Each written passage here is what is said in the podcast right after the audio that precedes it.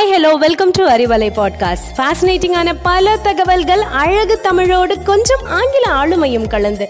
கற்க கேட்க here we go with 360 degree of fantabulous learning with Arivalai podcast brought to you by Bharathi educational institutions Reddipatti Namakkal அனைவருக்கும் வணக்கம். இன்னைக்கு நம்ம ஆன்மீக கதையில மகாலட்சுமியோட தோற்றத்தை தான் பார்க்க போறோம். முன்னொரு காலத்துல தேவர்களுக்கும் மனிதர்களைப் போல நரை திரை மூப்பு சாக்காடு ஆகியவை இருந்துச்சு. இதில் இருந்து தேவர்கள் விடுபடணும்னு நினைச்சாங்க. தேவர்களின் தலைவரான இந்திரன் இதில் இருந்து விடுபடணும்னு பிரம்மனிடம் முறையிட்டார். ஆனால் அவரோ நானும் திரையினும் இரண்டாவது கட்டத்திற்கு வந்துட்டேன்னு நினைக்கிறேன். அதனால மகாவிஷ்ணுவிடம் முறையிட்டால் இதற்கு தீர்வு கிடைக்கும்னு சொன்னார். பார்க்கடல் கடைதல் மகாவிஷ்ணுவிடம் முறையிட்ட போது கவலைப்படாதீங்க இந்த பார்க்கடலில் அமிர்தம் இருக்குது. நம்ம இந்த பார்க்கடலை கடைஞ்சா அதை பெற முடியும்னு சொன்னார். அந்த அமிர்தத்தை நம்ம அருந்தினால் நரை திரை மூப்பு சாக்காடு ஆகியவற்றிலிருந்து விடுபட முடியும்னு சொன்னார்.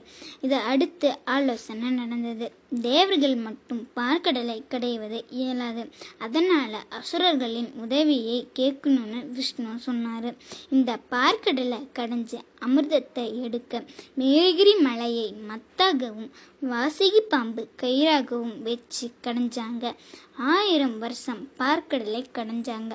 அப்போ கயிறாக இருந்த வாசகி பாம்பு வழி தாங்க முடியாமல் விஷத்தை கக்கியது.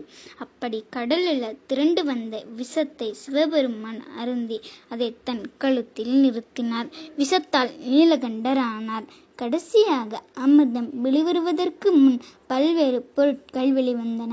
சிந்தாமணி சூடாமணி கௌதமணி அகலையை காமதேனு கற்பகமரம் துளசி ஆகியவை தோன்றுச்சு. பார்க்கடலை கடைஞ்சவங்க எல்லாம் ஆளுக்கு ஒரு பொருளை எடுத்துக்கிட்டாங்க. அப்படி அதில் இருந்து வெளிவந்த ஸ்ரீதேவியான மகாலட்சுமியை அவர் மனம் புரிந்து மகாலட்சுமி சம்மதை மகாவிஷ்ணுவாக அருள்பாலிக்கின்றார். கௌதமணியை தான் திருமால் தனது மார்பில் அணிஞ்சிருக்காங்க. அப்படி அலை கடலில் இருந்து வந்ததுனால மகாலட்சுமி மகாலட்சுமிக்கு அலைமகள் என்று பெயர் வந்தது. நன்றி வணக்கம்.